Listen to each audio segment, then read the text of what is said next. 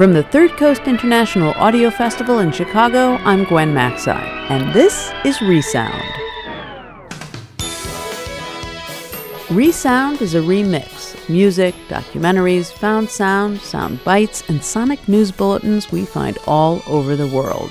We listen to everything we can get our ears on, then bring you the best of what we hear each week. From the mountains to the valleys to skyscraper mass of metal and glass, a gracious and dignified what up to you.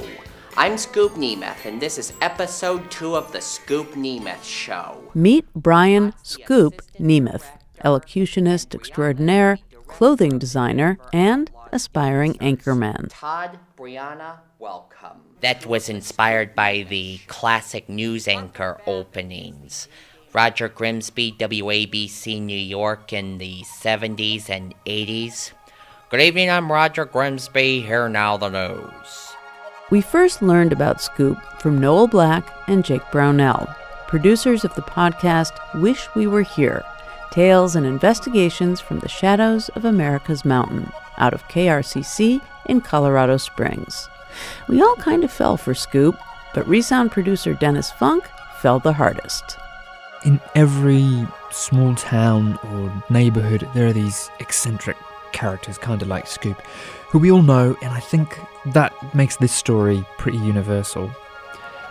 Um, but at the same time, those types of people are often laughed at or not taken seriously.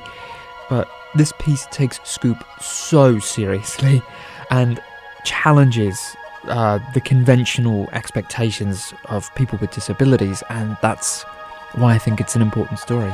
I've always wanted to be a newscaster ever since I was a little kid. I played Anchorman when I was a little kid. When I was at Buena Vista Elementary, the Channel 5 Eyewitness News team did a story on Buena Vista Elementary. Don't know what the story was about. And the thrill of the field camera crew seeing those video cameras pointing a camera at me as well as all the others. That right there. On this hour of Resound, we bring you Anchor Dreams, the passion of Scoop Nemeth, as told by Noel Black and Jake Brownell. You may notice that they sound alike, so here's a preview. Jake. I'm Jake Brownell. And Noel. And I'm Noel Black. And now, on with the show. Just a note this program contains some strong language and adult themes.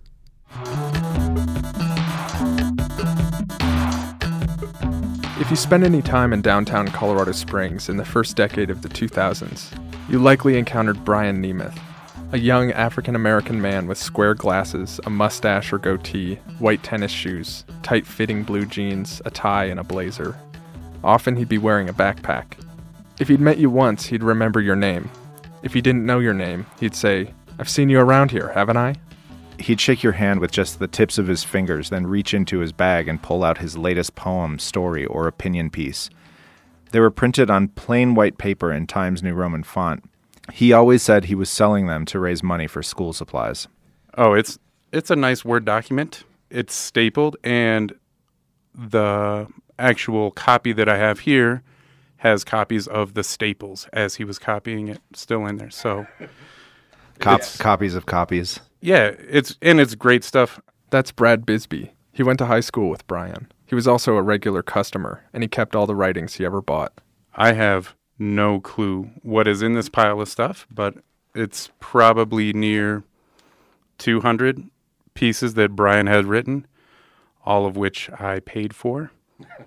Brian would charge anywhere between a dollar for a poem and up to $10 for an audio or video recording he'd burned to CD. Most presumed it was at least partly a hustle, but it didn't really matter because many people wanted to support Brian and his writing had a lot of fans. There was something wildly original and candid about his poems.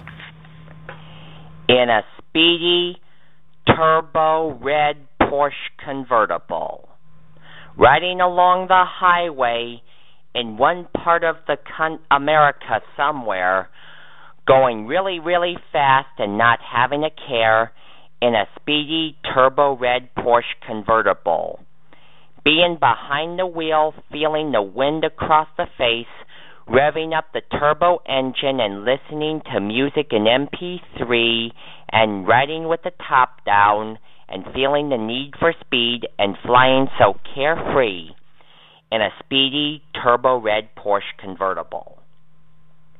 A pretty hot woman riding shotgun, one arm across the driver's shoulders and the man caress and the man's hand caressing her thigh, her long, beautiful hair blowing across the wind, and her pretty eyes as the clear blue sky, romancing and falling in love, and the spirits running high in a speedy turbo red Porsche convertible.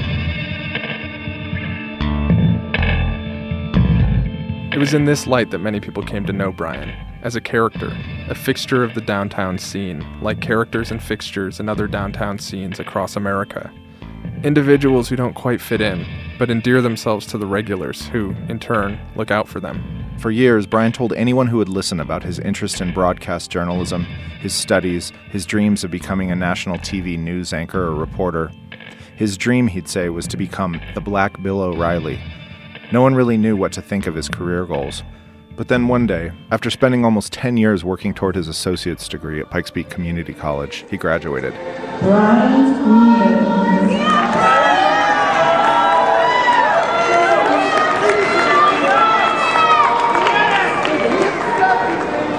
Scoop Nemeth, class of 2010 graduate. It feels really good, but there's but there's Metro State College of Denver coming my way and a bachelor's degree to go for, so I'm not done yet. I should say here that I used to publish Brian's poems and opinion pieces in a couple of small local newspapers that I ran in the mid 2000s. I paid him what I paid everyone else, which wasn't much. Like many others, I was shocked when he graduated and announced his plans to move to Denver. He seemed to belong to Colorado Springs, and vice versa. What would he do in a city where people might not understand his belligerent nasal sales pitch and occasional sudden outbursts? Brian had told me that he had Asperger's syndrome, known more commonly now as high functioning autism. I also knew that he received SSI, a meager disability income. Like many people at the time, I wondered where he would live, who would look out for him, what if he got beat up or worse? Here's Brad Bisbee again. I just remember thinking, like, whoa, that's so crazy for him to have the guts to go to Denver solo and go meet this whole new group of people where no one is going to know him. I really was afraid he would get himself in trouble. It's been almost four years since Brian moved to Denver. We drove up to see how he's doing. I'll be right with you. Great, you. Uh-huh. I know. Hey, Brian. Welcome to Denver Open Media. Hey, Thank Brian. you. I'm Jake. This is this is Noel Black. Hi. Uh, when I used to to live in Colorado, when I used to live in Colorado Springs, he he was the editor of the Newspeak newspaper, and he and I was his regular contributor every month. Well, that's great. Yeah. Denver Open Media is a public access media lab where people can rent and use state of the art broadcast equipment. Brian, who now prefers to go by the nickname Scoop, greets us wearing his signature glasses and high waisted blue jeans. He's replaced his trademark white tennis shoes with a pair of well shined cowboy boots. He's also added a blue and orange Denver Broncos tie and an electric orange blazer with an iron on Broncos patch affixed to the left breast pocket. Did you design that jacket yourself? I bought the blazer and the iron-on patch online at blazerdepot.com and the iron-on patch on Etsy, and I ironed the patch on myself. He's put on a little weight, the heft that finds many men as they approach middle age. But he looks good. It's his birthday today. He's 34. This here's the control room of Studio A. What we got here is Broadcast Pix, which is a digital control room. It's not like what you see back then with all these big ass monitors and all that stuff. It's a computerized control room. This is nice. Do you know how to work all of this? Yes, I do know how to work all that. As he shows us around Denver Open Media, it's hard not to notice that Brian is doing exactly what he said he'd be doing at his graduation four years earlier. He's taking classes at Metro State College. They're all online this semester, but he does them in the morning. Then, after lunch, he spends his free time at Denver Open Media, producing videos and honing the skills he'll need in order to one day get a job in TV news. We end the tour in a small TV studio with bright green walls and a little high top table with three chairs in the middle. Brian ducks into the control room and shows us his skills with the lighting, the three remote cameras, and the green screen technology. You see how the green screens works? That's crazy. Can you describe the uh, the background that you've put up there? Well, that's the 16th Street Mall. All lit up like Christmas. Yep. This is the studio where he shoots all his shows, which he hosts, films, and edits himself. Tonight we talk about legalization of marijuana and how it's going to be widespread all across the country. Miguel Lopez is the chief organizer of the 420 movement. Miguel, welcome. Thank you, Scoop. Take me through the step by step. So when you record your uh, Scoop Nemeth show, do you have somebody back in here working the board and stuff? I, I only do it with the iPad that has broadcast cast Pix where I do it myself. I'm the control room on the set. Nice. It's kind of like a one man band. Yep, a one man band, yep.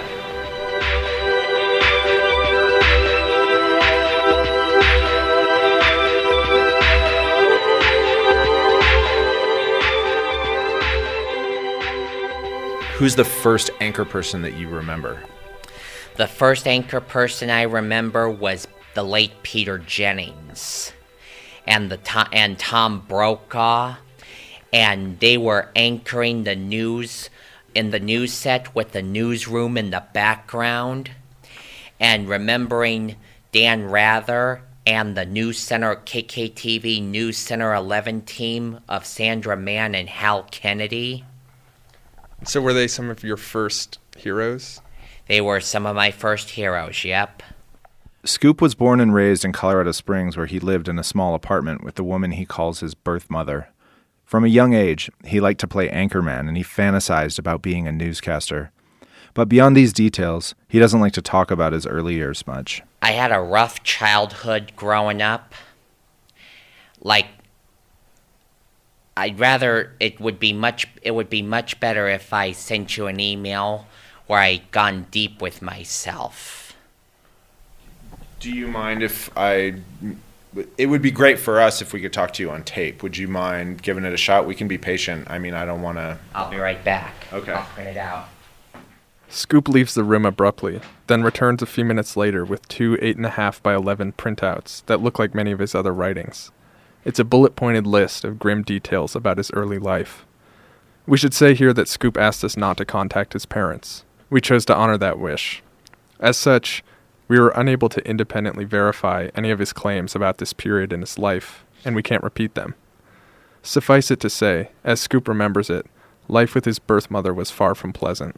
It was the news that was always there for him, and along with his autism came savant abilities, which afforded him a prodigious memory for news trivia. While one group of people collects comic books and another group of people collects sci-fi stuff like Star Wars and Star Trek, I'm a different kind of geek that's all about television news, call letters, anchor teams, theme music, production elements. Can you name maybe just all the people um, and the call letters in Denver for us?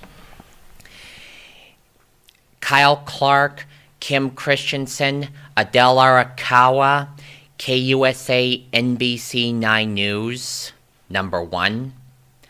Number two, Eric Connert, Anne Trujillo, KMGH ABC 7 News, number two.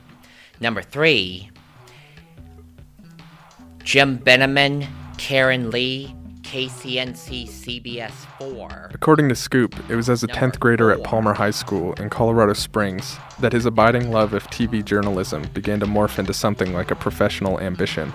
I didn't do anything about a career choice till my sophomore year of high school when I was sold on the idea I can make more money with a college degree.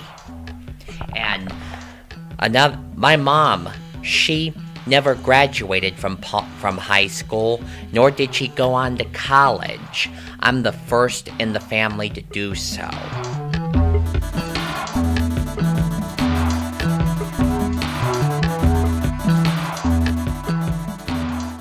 Soon after graduating from high school, Scoop enrolled in classes at Pikes Peak Community College in Colorado Springs, where he started studying journalism. He moved out of his mom's apartment and into his own place. He reconnected with his father, who helped him get on SSI and who encouraged him to start earning some money and saving up for his future. It was also around this time that he started writing and selling his poems. When did you start uh, selling your writing? How old were you? Like, I was 21 years old, actually 22 years old, and I start began selling my writings up and down Tejon in 2003. When did you know that you liked to write, that you were a good writer? Because you started off selling poems, right? Yep, I started off selling poems, and after I ta- after I took a literacy literature literature class, learned about various poetry writing styles, and I've taken that and bettered my poetry writing. Scoop's poems, many of which were erotic fantasies, became big sellers on the street. Car and body wash. There is a hot but dirty convertible parked in front with dirt and grime sideways back in front. The couple has made a combo of cooling off and enjoying the sun so they can make that chore fun. She is with her hunky boy toy, and he is in his Speedos. She is wearing her polka dot for bikini for him to enjoy. She is spraying him with the hose. The sometimes explicit nature of poems like these occasionally got him into trouble. Many women, especially those who didn't know him, were often offended.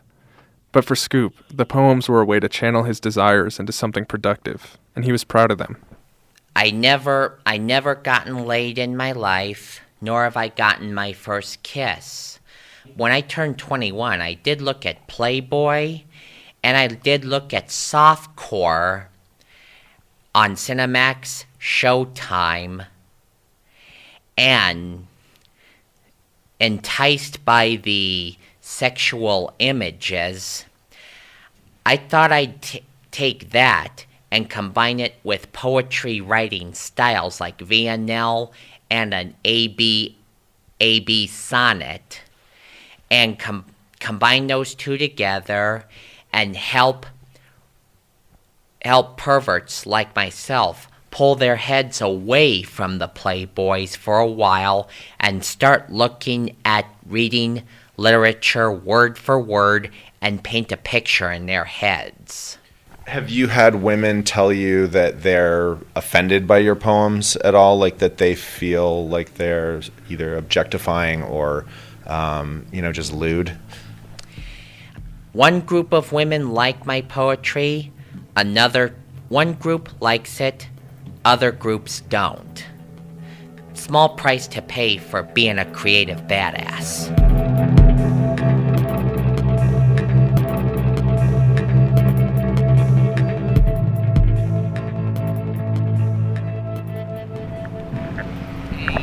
When we returned to Denver a few weeks after Scoop's birthday, it's clear that any fears people might have had about his move from Colorado Springs to Denver are wholly unfounded. He's invited us to meet him at the Mariposa, a high rise apartment building near the Arts District, southeast of downtown Denver. It's a brand new building with views of the Rockies to the west and the Denver skyline to the east. The economy in Denver is booming. There are cranes everywhere, and another building is under construction right across the street when I go, when I get out of my apartment and I need to go places, including the school, there's a light rail station right in front of my apartment complex. Nice. There's the light rail. Oh, nice. This is convenient. Yeah. Some of the apartments in the building are subsidized, and there are services here for residents with disabilities. Now, what you're about, you're about to enter my apartment.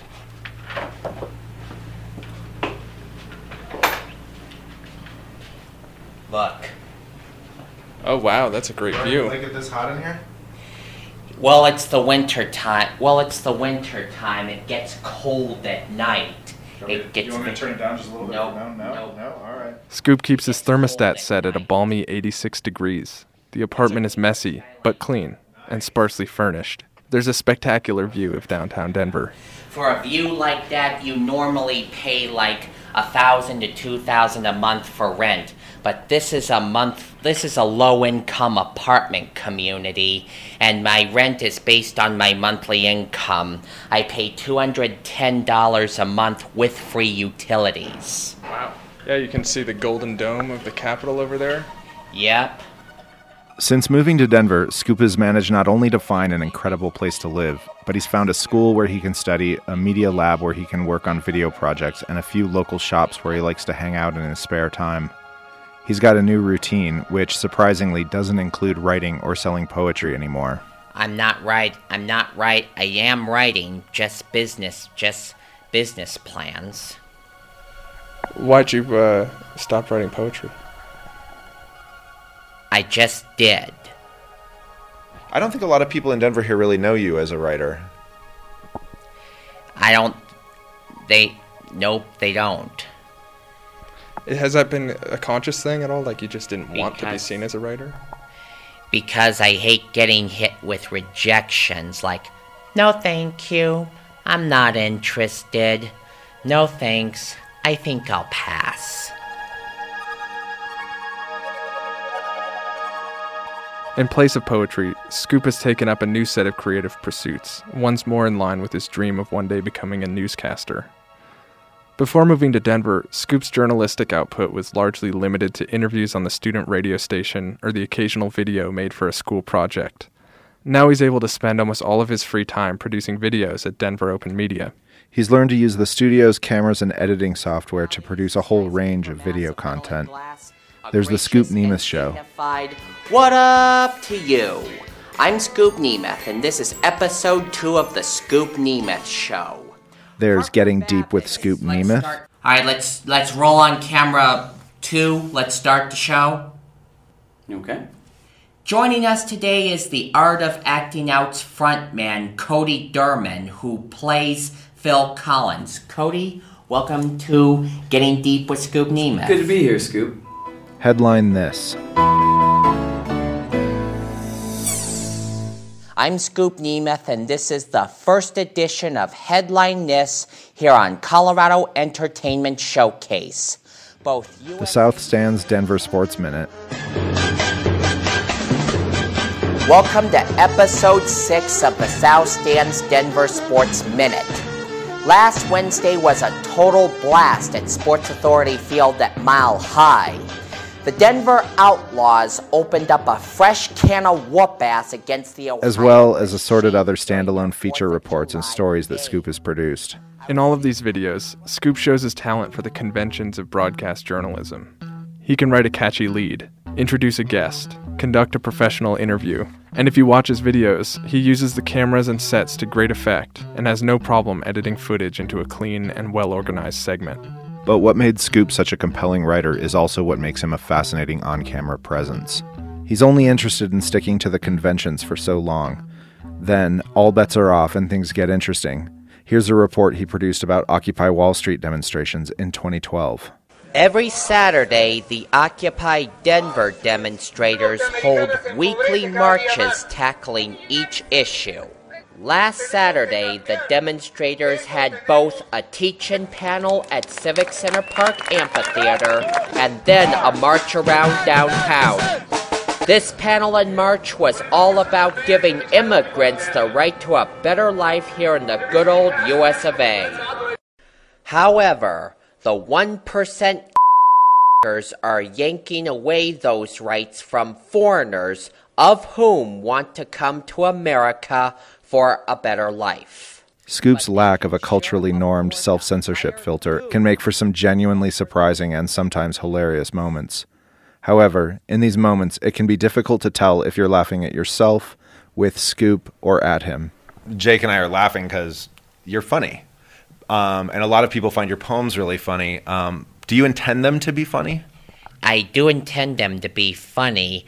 Like another thing that's funny is for my T-shirts, Republicans say tomato, Democrats say tomato.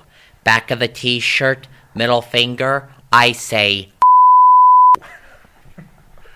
You'll bleep it out, right? Oh yeah, we can bleep it. Um, So I, I mean, what I guess what I'm getting at, Brian, is in other words, like, does did it ever bother you if you had written maybe a serious poem and people found it funny? Did it bother you at all? Didn't bother me one bit. If they laughed, so be it. The question of whether you're laughing with Scoop or at him, whether you're reacting to his work in the way that he intended, is one that many of Scoop's fans have asked themselves. Here's Jeff Klaus, a longtime supporter of Scoop and his writing, who used to work in downtown Colorado Springs. he's releasing this to the public. He knows, and he wants everyone to read it. So uh, he's fully aware of what he's putting out there. I don't feel there is any exploitation in reproducing his stuff, sharing it, or whatsoever. Um, he's human. His old friends from high school, Brad and Alec, have a similar sense that even if Scoop's own sense of humor doesn't always come through, he knows that he's funny or that people find him funny, and he enjoys it. But one time I remember he came in, he drank a bunch out of this cup, and he he burped like probably the loudest burp that I ever heard in my life, honestly. And he, he just "Whoa," and then he went, excuse me. And everybody stopped, you know, and looked at him and then he walked outside. Well, I posted it on Facebook. I said, Brian Nemeth just walked in to Boulder Street Coffee, burped louder than I ever heard in my life, and then turned around and said, Excuse me, and walked out the door. And the first person that liked that status on Facebook was Brian Nemeth. While vulgarity and sudden obscene outbursts have long been a known facet of Scoop's public persona, it's something that he's able to keep in check when the situation calls for it. Today, a Colorado State Senate committee voted unanimously on an industrial hemp bill to, the, to, the, to be sent to the Senate floor. Meanwhile, also in Denver, marijuana activists are busy scheduling the largest 420 rally in the world. Simultaneously, High Times is putting on a cannabis cup here in Denver, both which will take place as scheduled April 20th. But most of the time, he seems at home on the more colorful end of the vernacular spectrum. You may want to cover your ears here for a minute. Welcome to episode two of the South Stands Denver Sports Minute. The Rockies preseason started out in March and it was real super. However, May turned out to be a mammoth cluster. Overall, with the Rockies being eight wins behind this season, it's like they're feeding us a bad, tainted Mexican combo platter, which makes us suffer from the green apple splatters afterwards. Many of Scoop's fans like this part of his However, shtick, and Scoop seems to like to deliver news in this manner, which he describes as, quote, no holds barred. But again, this raises questions about Scoop's ambitions, and whether or not what he's known for is what he wants to be known for. As with his poetry, the appeal of Scoop's delivery, peppered with foul language, is its divergence from the kind of buttoned down, scripted delivery of the networks. Scoop becomes an antidote, a kind of Howard Beale figure from the infamous and prophetic 1976 send up of corporate news and its unending quest for ratings. I want you to get up right now. Get up, go to your windows, open them, and stick your head out and yell, I'm as mad as hell, and I'm not going to take this anymore. Things have got to change. How many first, stations does this you've go got to out get mad. You've got to say, I know "I'm it goes to Louisville and hell, and I'm gonna But for Scoop, there's a fundamental tension between his current status as a straight talking outsider and his stated goal of becoming a serious TV personality. When you ask him about his career aspirations, he'll usually tell you something along these lines. Is, is there a certain type of topic that you like to focus on when you're uh, putting together an, a news feature or a, a piece for your show? I mainly stay away from entertainment and soft news crap. I'm more hard news like Dan Rather. Or this? And what is it that you most want? Like, what is it that you, if you could have anything, what would it be in terms of your career? My own network evening newscast on the Fox network. Do it at 10:30 p.m., 9:30 Central, and do it out of the Fox News channel in New York.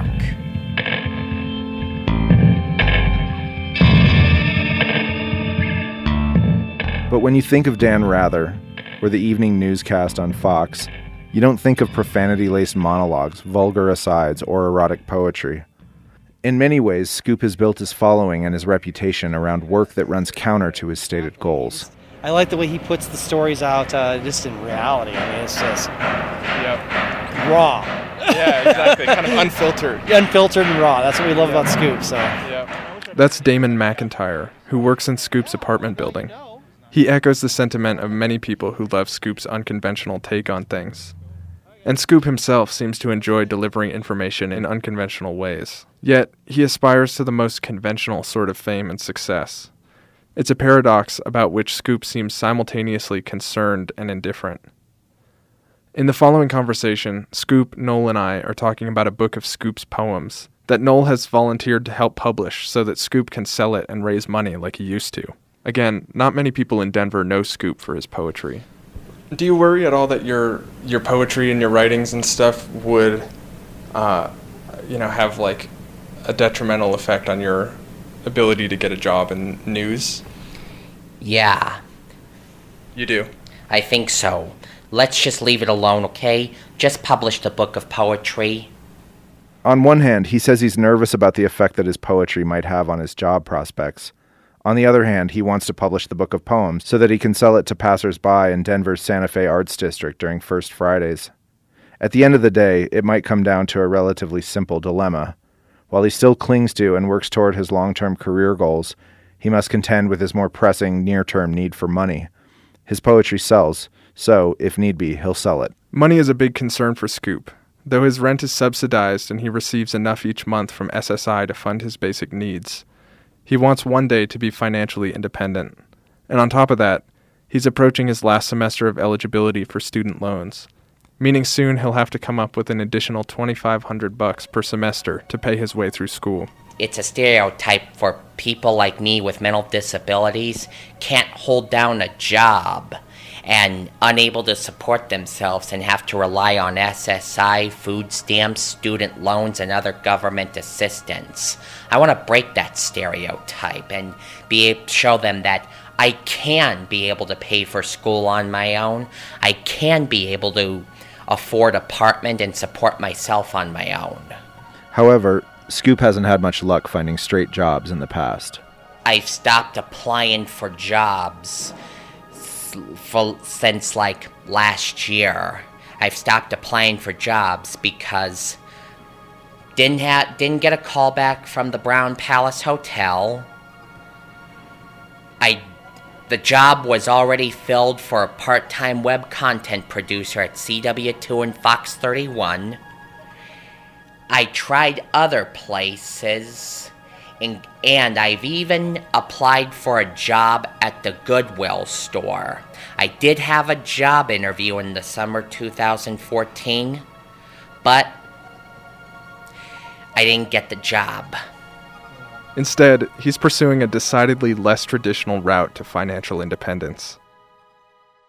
Ladies, how would you like to go from home to gym to pool and beyond in the same garment? Is there a need for all round multi purpose garments that makes women's lives easier?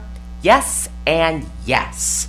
But I'm sure you're wondering who could make such a statement like that?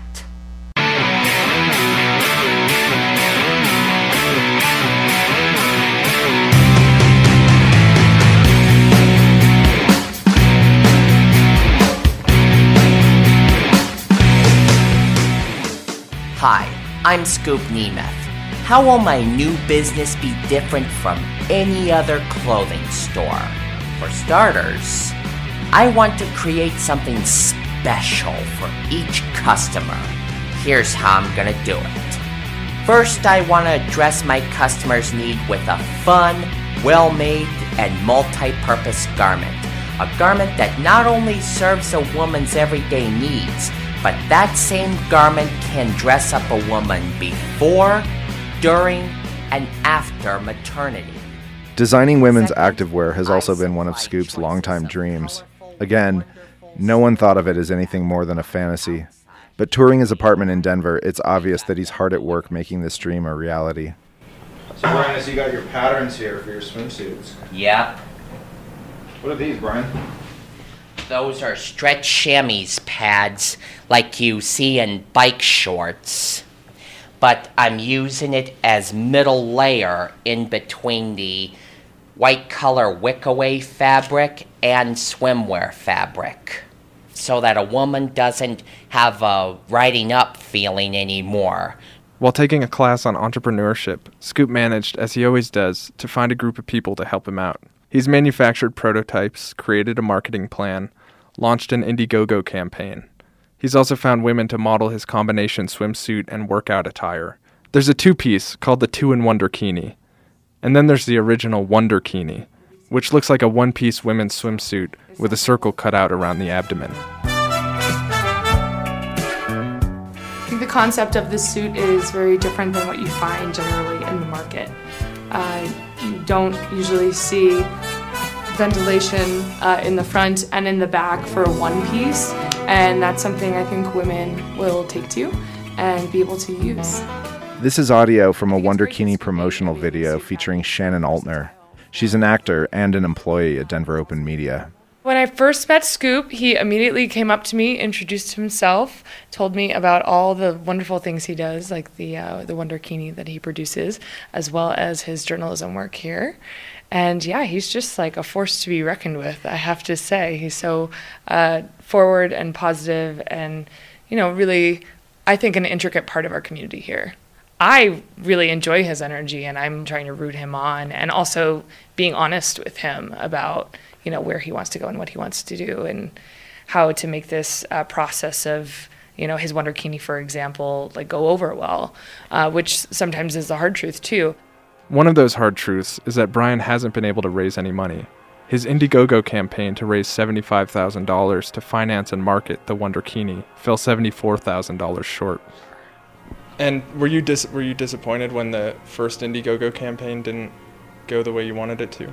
Nope, it didn't it didn't go the way I wanted it to. Because asking for 75 for one thing, asking for $75,000 that's too steep for them. Since you haven't had as much luck maybe finding a job elsewhere, you said you've applied at some other places. Um, are you, is your idea basically that you're just going to start your own business so you can make your own money so that you can support yourself to, to pursue your dream ultimately? That's right.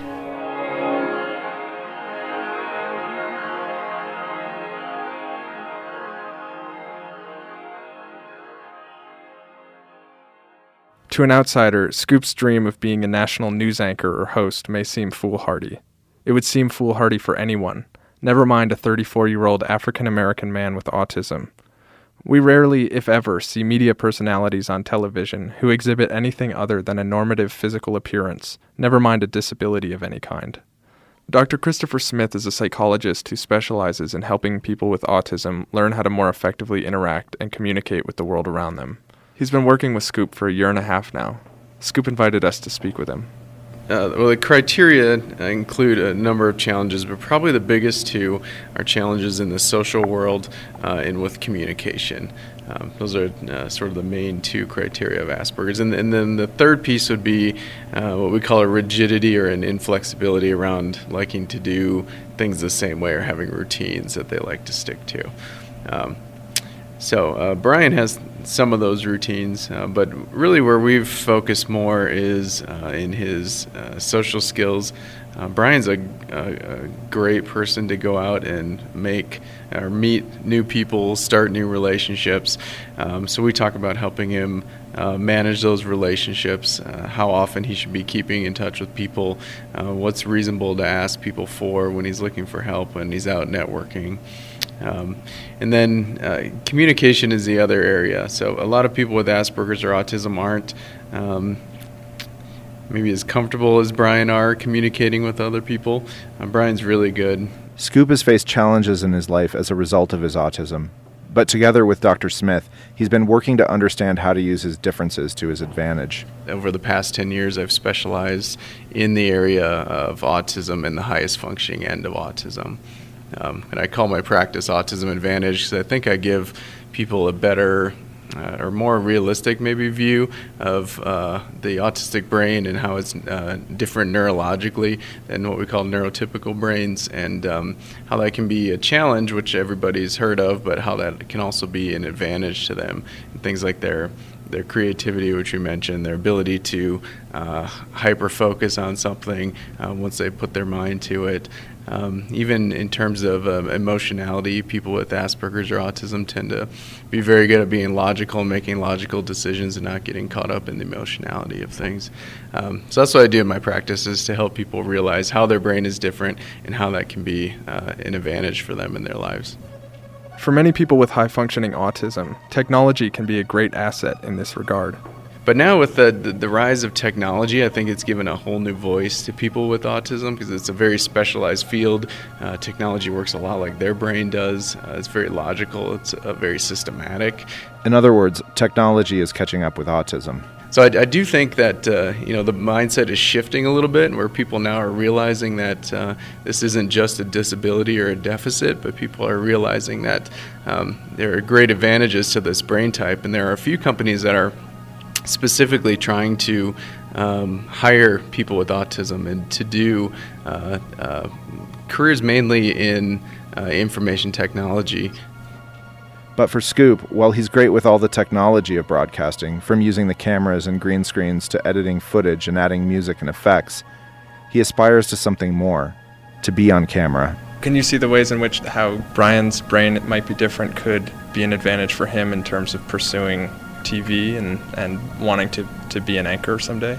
Yeah, I definitely can. Uh, I know a few of Brian's big goals are um, you know, the clothing the clothing design business, and then uh, also getting in, uh, into journalism. And and Brian really has that uh, hyper focused component where he's been set on this goal for years now. And even though there've been a lot of um, uh, maybe issues that have come up that where most people would have turned around and said, "I'm going to do something else." Brian pushes on through them uh, and keeps going. So that that tenacity, I think, is a, a, big component for him. And then the creativity piece. I mean, just the way he's sort of branded himself uh, and, and, picked out uh, you know, parts of journalism from the past that he likes to reuse now, and uh, the way he looks at his clothing creations. It's just, it's almost an innate ability to think outside the box that the rest of us are kind of stuck in for people with high functioning autism.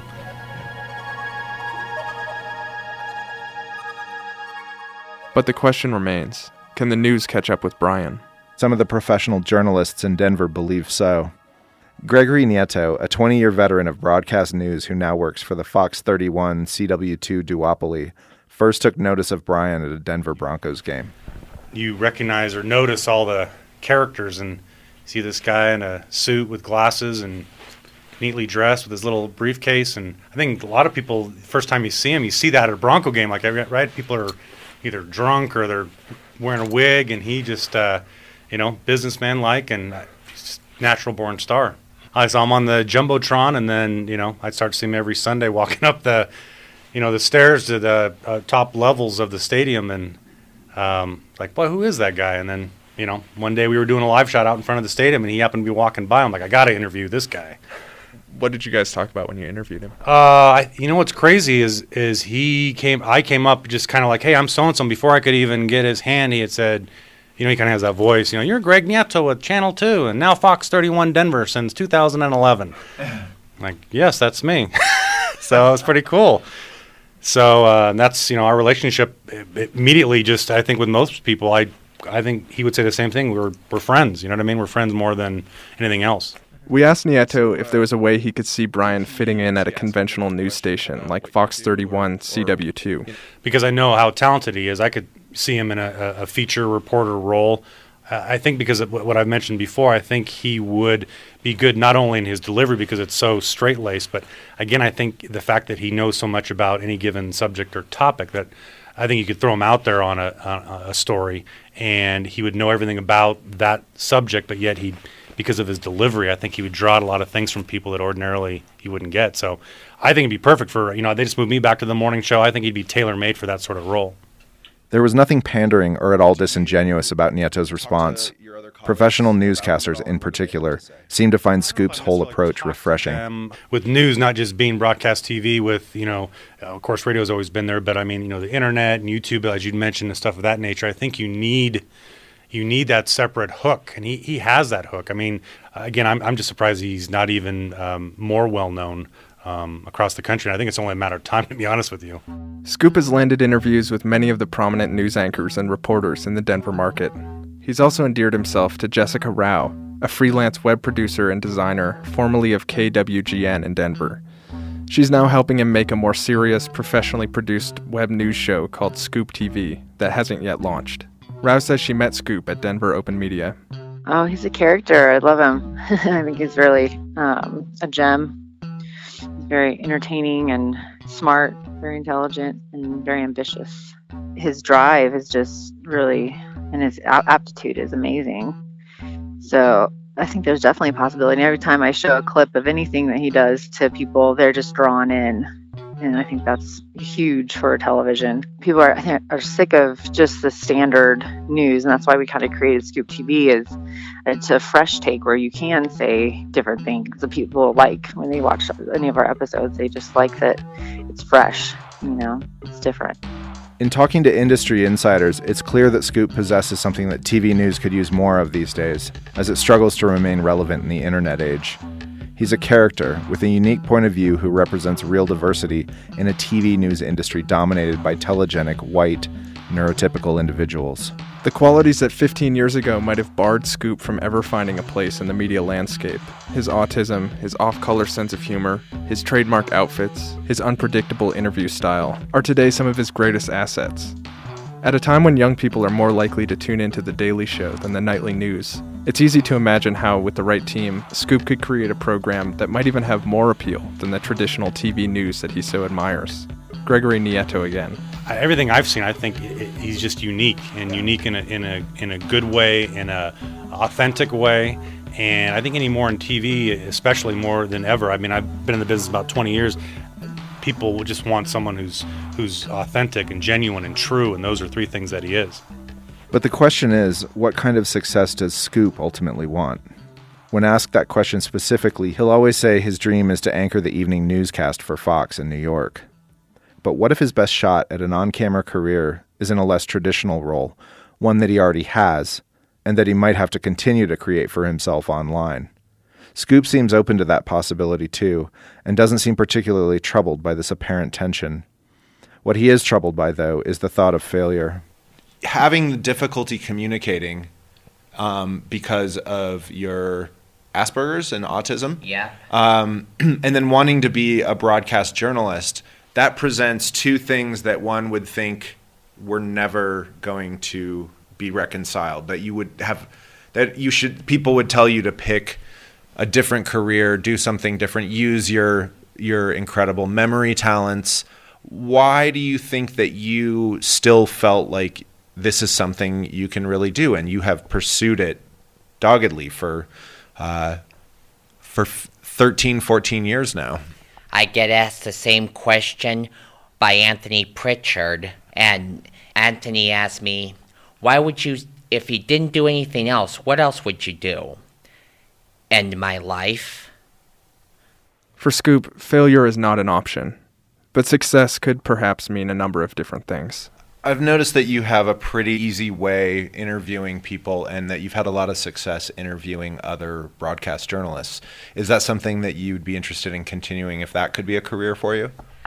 I could I would be interested in that as well. Yep if if you couldn't be a news anchor necessarily, would you be open to other kinds of programs or you know what like what is what is enough for you in terms of your career as a on TV? Just on camera personality. Leave it at that. For Scoop to end up in front of the camera in his dream job at the national desk on Fox News, a major cultural shift will have to happen. Viewers will have to demand more visibly diverse anchors, Networks will have to see the value in that diversity. Scoop, for his part, may have to prove it to them. Meanwhile, he struggles with his own ups and downs and the pressures of living on a fixed income. The day after we last interviewed Brian in Denver, his backpack with a computer he'd rented from Denver Open Media and his personal hard drive got stolen while he was trying on clothes at a thrift store. He made arrangements to pay for it $50 a month over the next 12 months. On days when he's really down, he turns to Facebook to vent, and he has a lot of supporters there. Sometimes he incorporates his frustrations into his videos, like this episode of the South Stands Denver Sports Minute. On Saturday, January 12, 2013, the defense from Baltimore's Ravens was like actual ravens, pecking and clawing through Peyton Manning and his Broncos offense, as if those birds were feasting on a dead animal.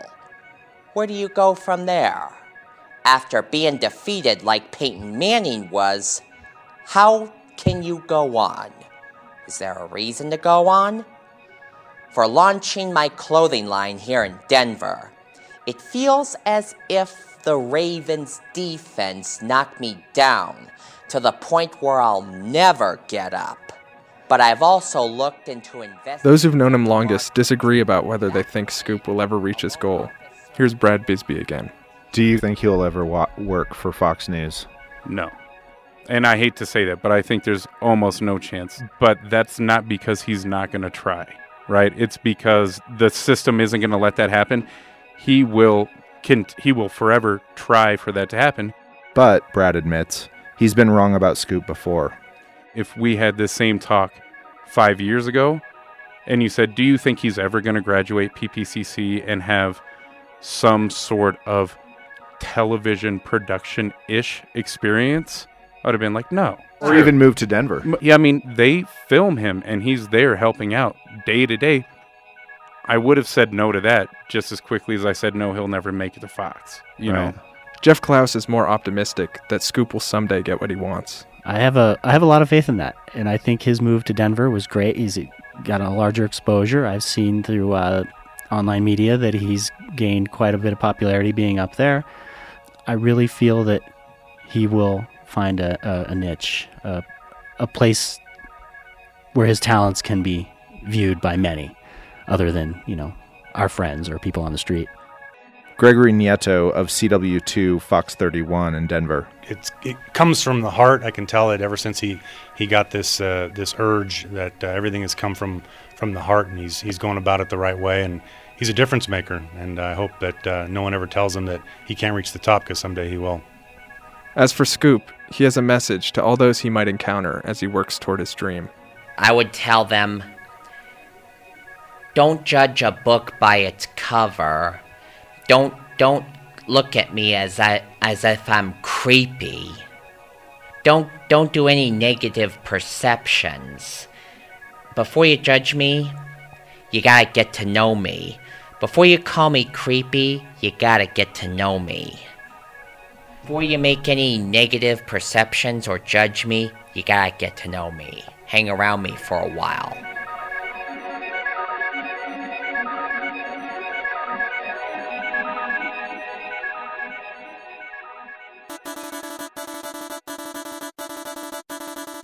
The sign offs good night and good luck, Walter Cronkites, and that's the way it is.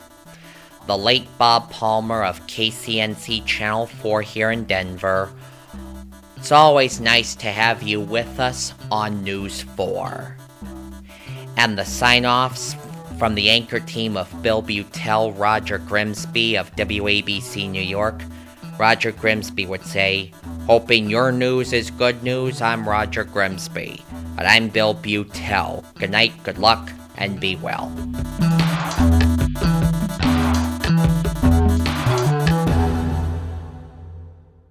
Anchor Dreams, The Passion of Scoop Nemeth, was produced by Noel Black and Jake Brownell for their podcast Wish We Were Here from KRCC.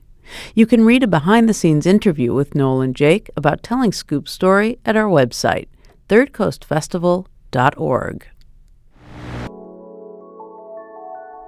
You've been listening to Resound from the Third Coast International Audio Festival in Chicago. I'm Gwen Macsai. The program is produced by Dennis Funk and curated by Johanna Zorn and Sarah Geiss of the Third Coast Festival. You can hear today's program at thirdcoastfestival.org, where you can also hear more than 1,500 outstanding documentaries from around the world and subscribe to our podcast. Support for Resound comes from Emma, a web based email marketing and communication service helping businesses and nonprofits manage their email campaigns and online surveys in style. More at myemma.com. Support for Resound also comes from Frontera Grill, Topolobampo, and Xoco, serving handmade tortillas from organic Mexican heirloom corn. You can find more information, recipes, and inspiration at rickbayless.com.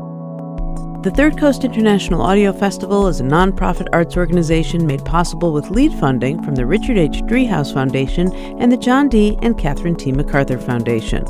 Additional support is provided by the Riva and David Logan Foundation and the National Endowment for the Arts. The Third Coast Festival is supported in part by a grant from the Illinois Arts Council Agency. Special thanks to our many individual contributors from Chicago and around the world. The Third Coast Festival, now an independent arts organization, was originally founded at WBEZ Chicago. If you want to contact us, we would love to hear from you. Email us at resound at thirdcoastfestival.org. You can also connect with us through Facebook and Twitter. Resound returns next week with more radio that you can't hear anywhere else unless you live everywhere else.